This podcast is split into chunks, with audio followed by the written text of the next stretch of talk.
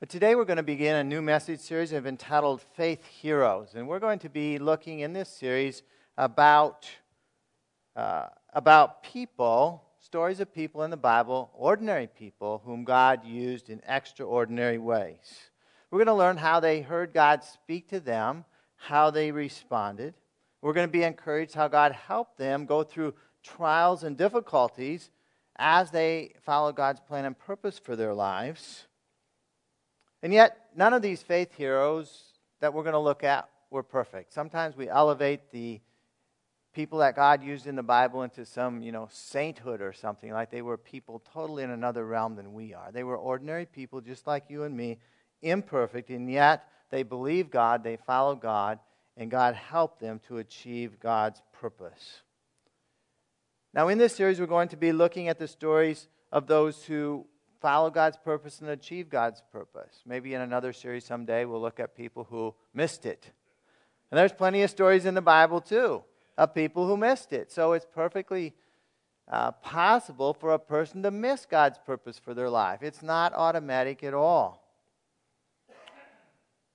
We must cooperate with God. We must persevere in following God's plan and purpose for our lives, even when we face difficulties and problems, because we will face difficulties and problems as we follow God. And as we persevere, God will lead us through to the victory. Well, today our story is, I've called it God's Dreamer.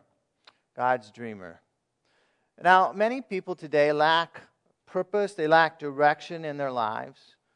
They're not sure if their lives are headed in the right direction or not. And this lack of purpose, this lack of fulfillment, leads to frustration. People try this thing and they, they don't feel fulfilled. They try something else and they keep trying things and it, it grows old. But today we're going to see that God has a purpose for your life and we can find fulfillment as we follow that purpose. Even though you may be unsure that God has a purpose for your life, believe me, He does. And He wants you to find that purpose. God has a unique plan for your life. He has a unique plan for every one of your days. He has a plan for your tomorrow. He has a plan for your today. And God's plan for your days, God's plan for your life, is the best possible plan that exists. You could not choose, you could not manufacture a better plan. Why? Because God created you. He's placed you in the place you're living. He's put you in the time and history in which we live. He's created everything about you, He's given you the abilities that you have, and He has the best plan for your life that there could be. Jeremiah 29 11, God speaks and says, For I know the plans I have for you, declares the Lord, plans for welfare and not for evil, to give you a future and a hope. Now, we have people here today representing all ages, all walks of life, from young to not so young. Now, this message is not just for the young people, it's for everybody because as long as you're breathing, as long as you're alive, God has a plan for the rest of your life. Now, for some of us, the rest of our lives, I mean, we've lived longer than we're going to live. I mean, if we're honest with ourselves. And for others, you have a whole life ahead of you, but whatever stage in life you're in, God has a plan for the rest of it. Not only does God have a plan for our lives, He's not trying to keep it secret. He's not trying to hide it from you. He wants to reveal it to you.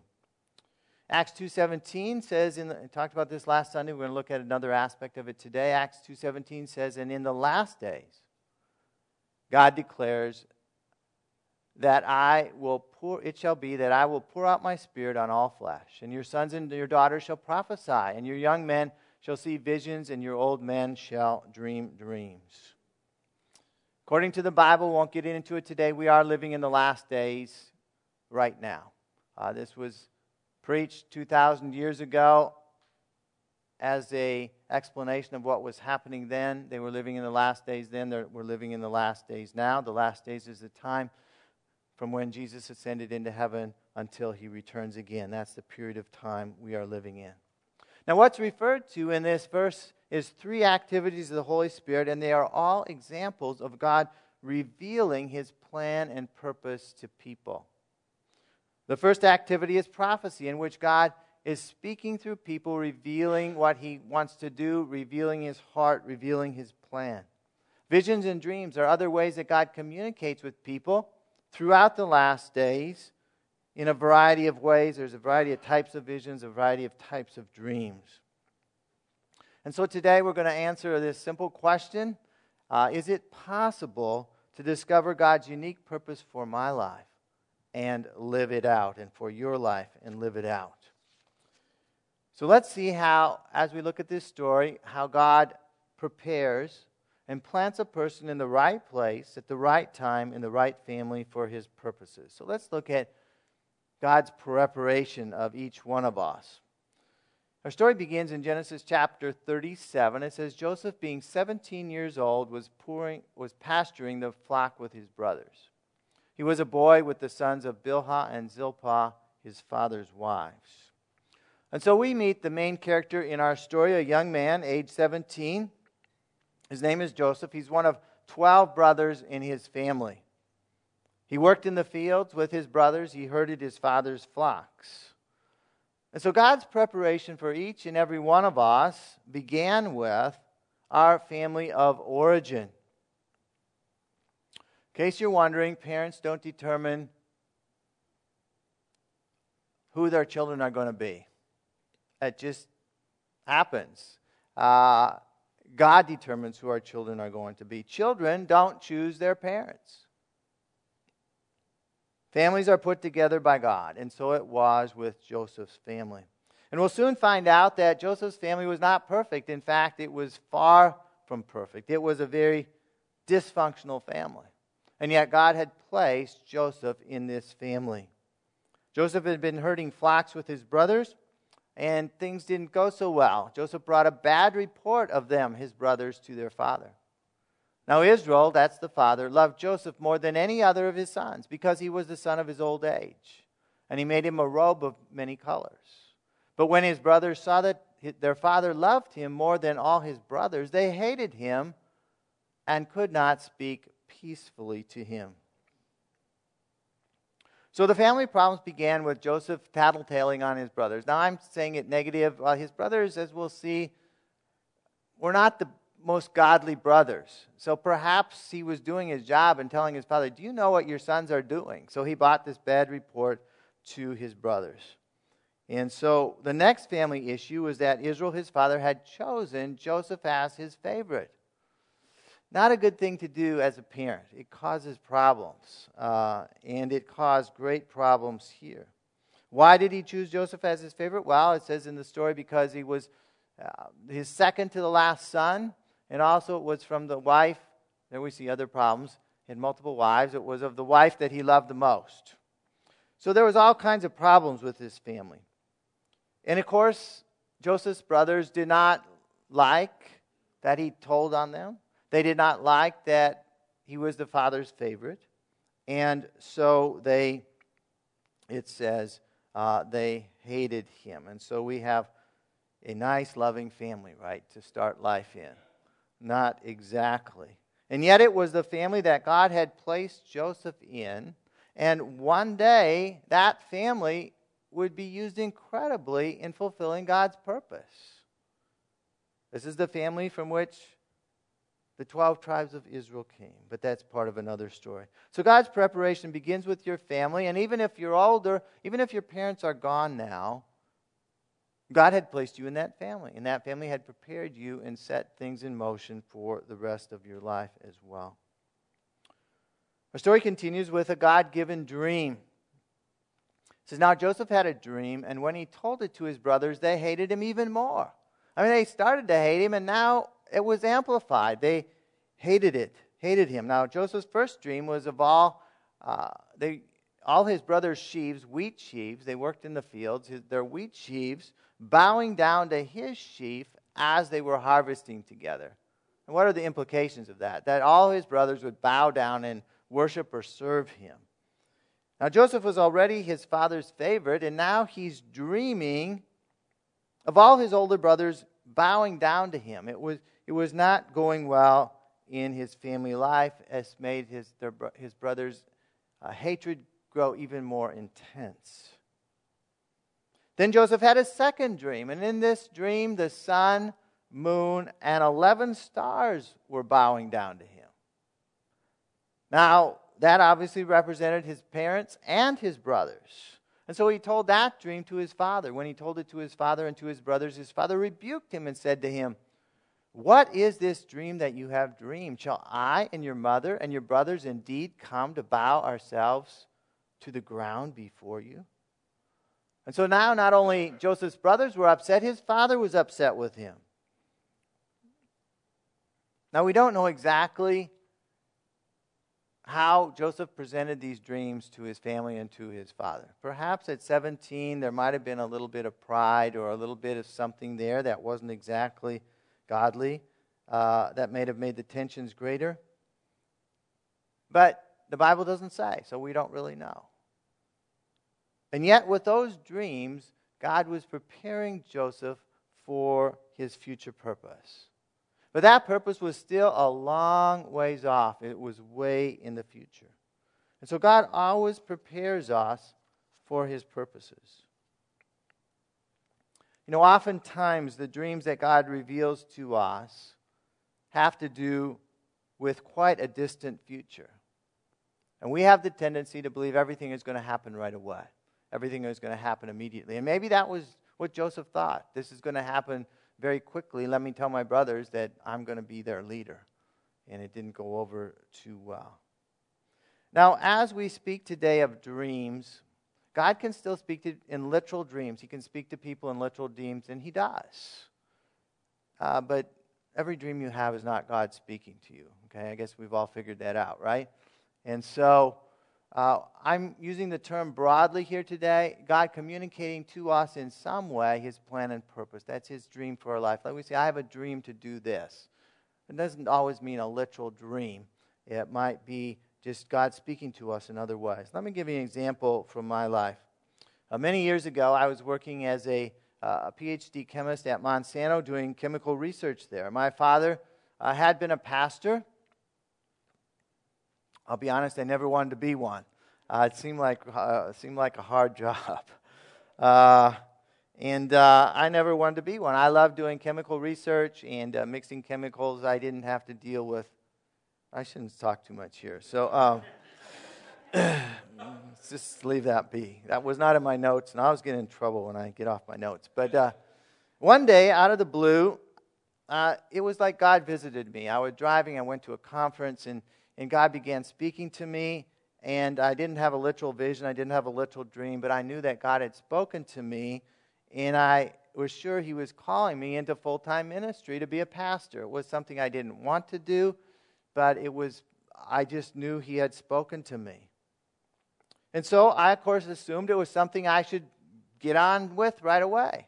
I had not been working at Monsanto very long, and I, I uh, spoke to my pastor at the time, and they came up with a, a possibility for a type of missions position for me in England, working with uh, a, a, team over there and uh, serving the church over there. And I was excited. I thought that was God's plan for me. I, I owned a, a house at that time. I sold my house. I was getting ready to move to England.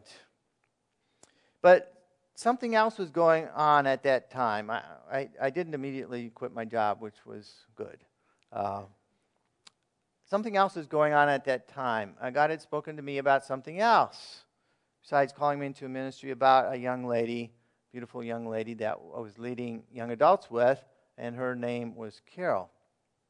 Well, uh, I had just started dating her, and uh, I told her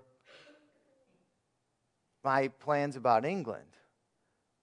And she was not pleased. Uh, she just didn't see how she fit into that picture. And I really didn't have an answer for that either. It just, these two things did not fit together.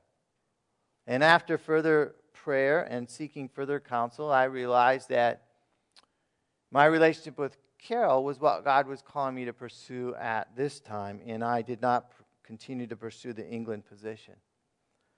And it was not till many years later, after seminary preparation after getting married to Carol, after starting a family, that God opened the right doors for ministry right here in St. Louis and not in England.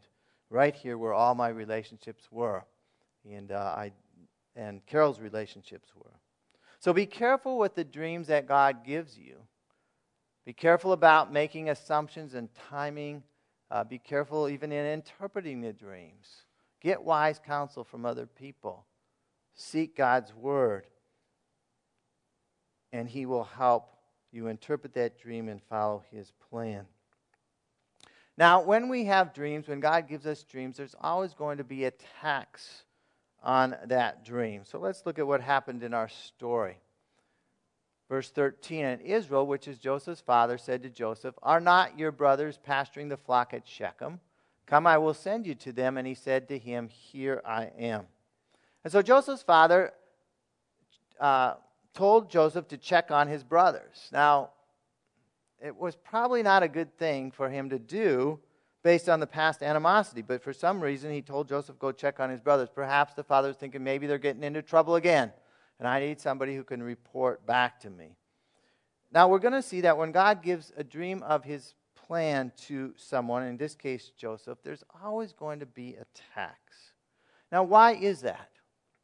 Well, because there's another player in our lives, there's another actor or character in this story as Satan. He's the enemy of God, and he wants to thwart God's dreams for your life, for my life. Anything that God is doing, he wants to thwart it. The Bible says we're in constant warfare, spiritual warfare, with this unseen enemy. And so Satan was back there. He's back in the Old Testament. He's in the New Testament. He's been there since when? The Garden of Eden, we were first introduced to him. So he's been around a very, very long time. And so there will be attacks on our dreams, there will be attacks on us. In this case, the attack was directly on Joseph, attacks on his life. They, which is his brothers, saw him, that's Joseph, from afar as he was coming to check on him. And before he came near to them, they conspired against him to kill him. Nice set of brothers, right? Great family, loving family. Eleven brothers agreeing together to kill their youngest brother. Why? Well, Satan knew if Joseph was killed, what would come of his dreams? Nothing. I mean, they would be over. So that's one way for Satan to stop somebody's dream. Kill the person the dream is for. It would never, uh, he would never be able to fulfill God's purpose if that happened. And yet, there was one brother who did not want to kill his brother. God had put him in the family as well. It was Reuben. And Reuben got, had gotten into all kinds of other trouble before, but we won't go into that. Uh, and Reuben said to them, Shed no blood. Throw him into this pit here in the wilderness, but do not lay a hand on him, that he might rescue him out of their hand to restore him to his father. And so Reuben had a plan. He didn't want to see his, his brother killed, to throw him in this pit. Uh, he, he was trying to deceive his brothers. And he would come back secretly and release Joseph, take him back to his father. His brothers would thought he'd just leave him there and he would die in the pit without any food, unable to climb out. But we see God's plan at work even here, even in the midst of this difficulty, even in the midst of these ungodly brothers with this murderous attitude, in in speaking to and helping one of the brothers, Reuben, save Joseph's life and keep the dream alive. So, if taking the life of, of someone who is following God's plan or God's dream doesn't work, then Satan will next bring to bear attacks on relationships, attacks on re, your, in, in this story and on our relationships. Another brother, Judah, said to his brothers, What profit is it if we kill our brother and conceal his blood? Come, let us sell him to the Ishmaelites, and let us let not our hand be upon him, for he is our brother, our own flesh. And his brothers listened to him. And so now a second brother is having second thoughts, even about throwing Joseph into the pit, because they assumed he would die of starvation down there. I mean, pretty cruel death to, to put your brother through. And so he had second thoughts about that. And just then, by God's providence, a caravan of slave traders was coming by on their uh, camels. And the brothers decided to sell Joseph as a slave to this caravan of slave traders. Now, what was the brothers' motive? Why, why, why were they being so mean to Joseph? Well, they wanted to get rid of him. They, they wanted to get rid of these dreams of them bowing down to him. They didn't want anything to do with him. He irritated them, he made them mad. And so I believe that Satan wanted to destroy the relationships of, of Joseph to his parents, with his father, by getting him out of the picture, sending him far, far away. And so there will always be attacks on the, on the dreams and plans that God has for your life. Now, these attacks come in many different forms. Sometimes Satan impersonates God, and the dream or plan that you think God has for you is not really from God at all. It's from Satan. So just because you can come up, conjure a plan, or dream in your mind that seems good to you doesn't mean it came from God. This usually happens when you want something so badly that you convince yourself that God is speaking to you when He isn't. And this happens all the time. All the time. I really want this. God, I, I really want, yes, you want it for me too. Oh, praise God. It's going to happen. And people get deceived. How can you tell the difference? If all you're doing is listening to voices in your head, you are going to be deceived over and over again. You need to look at God's Word carefully, see how it fits in with God's plan that He's given to us in His Word, and you need to listen to godly counsel of people that God has put into your life, people of authority, uh, people who have uh, walked with God a long time. The Bible speaks of elders, uh, people who are walking with God. They can give you godly counsel and help you discern what is true and what is not.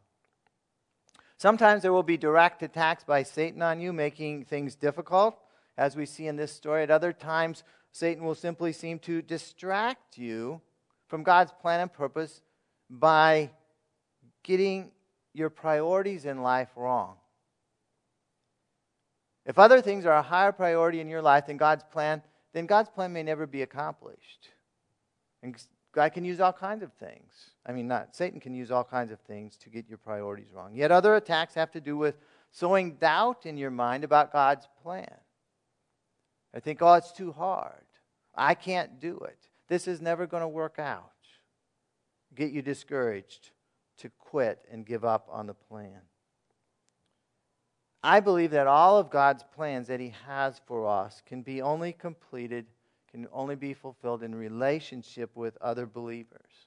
And when we pray and seek God together, He will help us survive the attacks and fulfill the plan or dream that God has for us. Now, Joseph's brothers were were certainly not acting in a godly way towards Joseph. They had committed some serious sins against him. I mean, they wanted to murder him, and it was only a couple of them had second thoughts. The other ten apparently would have just gone through with it. And so there are great consequences uh, when people, the people that attack God's plan in somebody's life, there'll be consequences to that sin. So there were consequences here of the family's sin. And so, even though God's plan, as we'll see, would ultimately be fulfilled, there were major consequences in that family as a result of the brothers' sin in selling Joseph into slavery. One sin often leads to another. And so, this first sin of trying to get rid of Joseph led to uh, the brothers deceiving their parents. Verse 31 Then they, that's the brothers, took Joseph's robe and slaughtered a goat and dipped the robe in the blood. And they sent the robe of many colors and brought it to their father and said, This we have found. Please identify whether it's your son's robe or not. Well, you know what was going on here? Well, the brothers had sold Joseph to slave traders. He was gone. So, how were they going to explain where Joseph was? He'd been sent to to go to his brothers and come back to his father. Now he disappeared. So they had to come up with a story of what happened to their brother because their father would have held them responsible. And so they took Joseph's unique, many colored robe that they had taken from him before they sold him to the slave traders. They stained it with blood, and they brought it to their father, pretending not to know what had happened. Pretty cruel. Uh, pretty cruel thing that they did. In Israel, the father drew the conclusion that a wild animal had killed Joseph and that he was dead. And so not only had the brothers deceived their father, they, they put him, I mean, he was an old man at this time, they put him into a lot of emotional distress and grief because he thought Joseph was dead. And yet we'll see that God's plan was not thwarted, God's plan did continue for Joseph.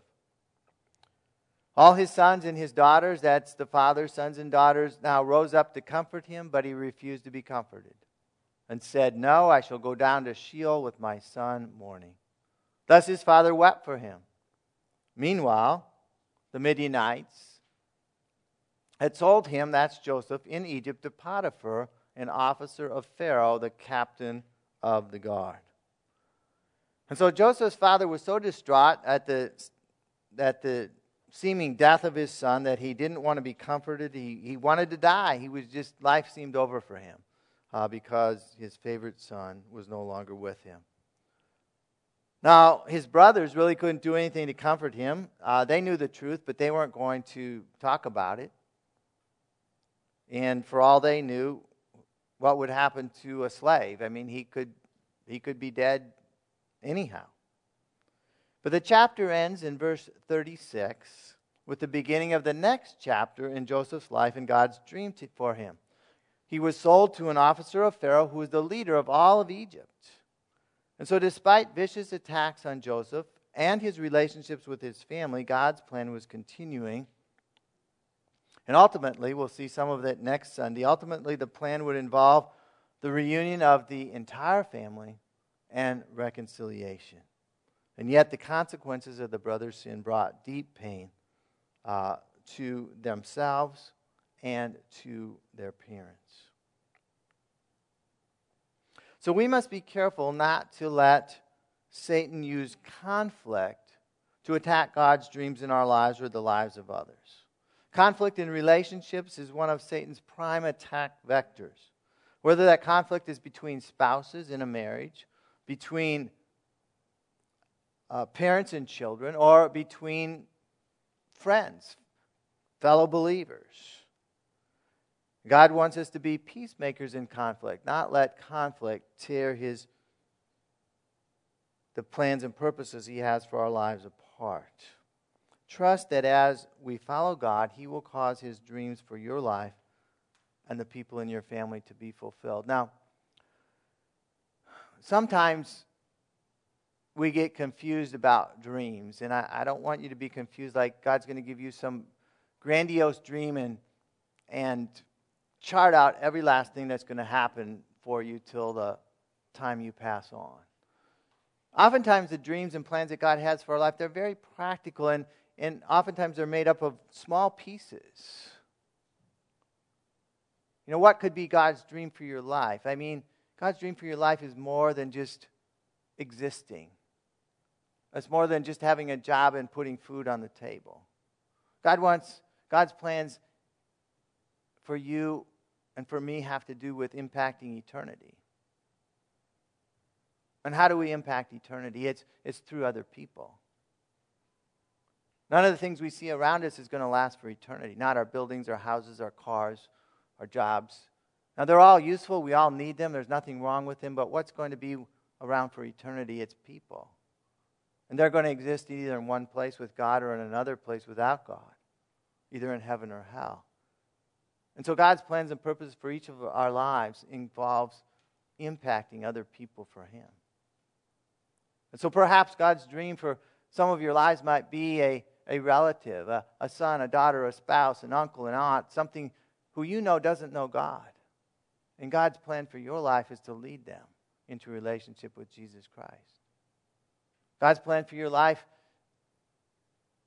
may well involve a certain job in a certain place. But it involves interacting with people there and touching their lives, being a witness for Him in that place. Things that have to do with eternity. And God's plan for a life involves many different dreams and things that fit together into a coherent whole. So today we've looked at the story of God's dreamer Joseph. I encourage you to read the entire chapter that we kind of jumped through, chapter 37 of Genesis this week. And God has prepared each one of us for his dream. He's put each one of us in the family of his choosing. None of us grew up in a perfect family. But be grateful for your parents, be grateful for your siblings. You see, not only was ultimately, I'm getting ahead of myself, but not only ultimately was Joseph restored to his father, he was restored to his brothers. And so the siblings that you have, they were chosen by God just for you. Not just for the time you were living together in your parents' house, but for life. If you don't really know God's dream or plan for your life, if it just for the rest of your life, ask Him. Say, God, I, I really want to know. I want you to speak to me. And when you seek God with all your heart, He will reveal it to you. He wants you to know it, He wants you to follow it. And whenever you're seeking to follow God's dream for your life, as you step out in it, you will be attacked. And the bigger the dream, the bigger the attacks. Attacks don't mean you're doing something wrong, they mean you're doing something right. You know, if you're not following God's plan for your life at all, Satan is going to leave you alone. He's already got you where he wants you. He's not going to attack you anymore. There's going to be attacks on you personally, upon your relationships, but seek to be a peacemaker and not a cause for conflict. And believe that despite opposition, despite attacks, if you keep on following God's dream, if you keep on following God's plan, if you persevere, it will ultimately be fulfilled. And so, the answer to our question that we began the message with can you know God's unique purpose for your life? The answer is yes, you can know it. Yes, you can follow it, and you can joyfully live it out. It's the best possible plan you could possibly follow. Now, in order to discover God's unique plan for your life, the first step for each and every person on this planet is to enter into a relationship with God. Because God is the one who has the plan. And if you're not in relationship with Him, you're not going to be able to follow that plan. There are not multiple ways to enter into a relationship with God, as some would say. There is one way. And that one way is through faith in Jesus Christ. To become a child of God and to begin to carry out His plan for your life, you need to admit that you've sinned. Sin is simply following your plan for your life rather than God's. And that's what everybody starts out doing. They admit that it's wrong. Admit that we've sinned. Turn away from that sin, repent, and put your faith and trust in Jesus Christ, who died on the cross that your sins might be forgiven. He rose from the dead. He's alive today. You commit your life to following Him and His plan for your life. I'd like to ask everyone to bow your heads right now. We're going to pray a simple prayer. If you've never made a commitment to Jesus, I'd encourage you to pray along with me. Perhaps you've wandered away, you've got off track, and you know it. Gone off track of God's plan for your life, and you want to get back on track and recommit your life to Him and His plan. You can pray this as well. Say something like this Father, today, I admit that I've sinned. I've done wrong things. I've been following my plan, and it's, it's not working out so good. Please forgive me. I believe that Jesus died on the cross that my sins might be forgiven. I turn away from those sins, and I put my faith and trust in you. I commit myself to you, Jesus, as my Lord and Savior. I want to follow your plan for my life from this day forward. For those of us who are believers, Let's pray as well. Father, today we thank you for this story from thousands of years ago of Joseph who lived out your dream for his life. Thank you that you have a dream, that you have a plan for the rest of each one of our lives. Forgive us when we're, we've confused what we want to do with your plan for us. Help us to submit to your plans, even when they're not easy, even maybe when they're not something we want to do. Strengthen us for the attacks that we may be facing right now and prepare us for the attacks that will happen in the future. I pray that you'd encourage everyone here to not give up, but to trust you to fulfill your dreams for each one of us. Help us to be peacemakers when the devil comes in to attack our relationships. May we not give Satan a foothold. We, we believe that as we follow you, as we follow your plans and dreams for our lives, they will ultimately be fulfilled. And you will use us to impact eternity and bring glory to you. Today we remember the undercover missionaries in China, God, risking their lives, risking all kinds of things to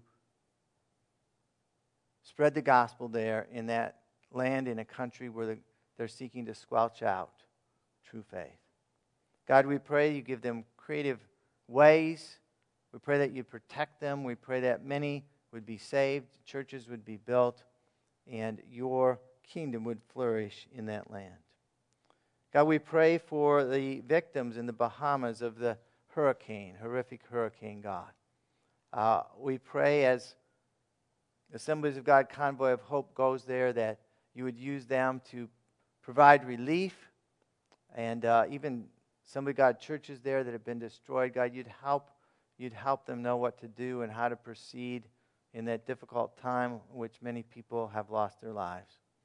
Uh, we just pray, God, that you, your compassion and love would be with those people who are suffering in that area. In all this, we pray in Jesus' name. Amen.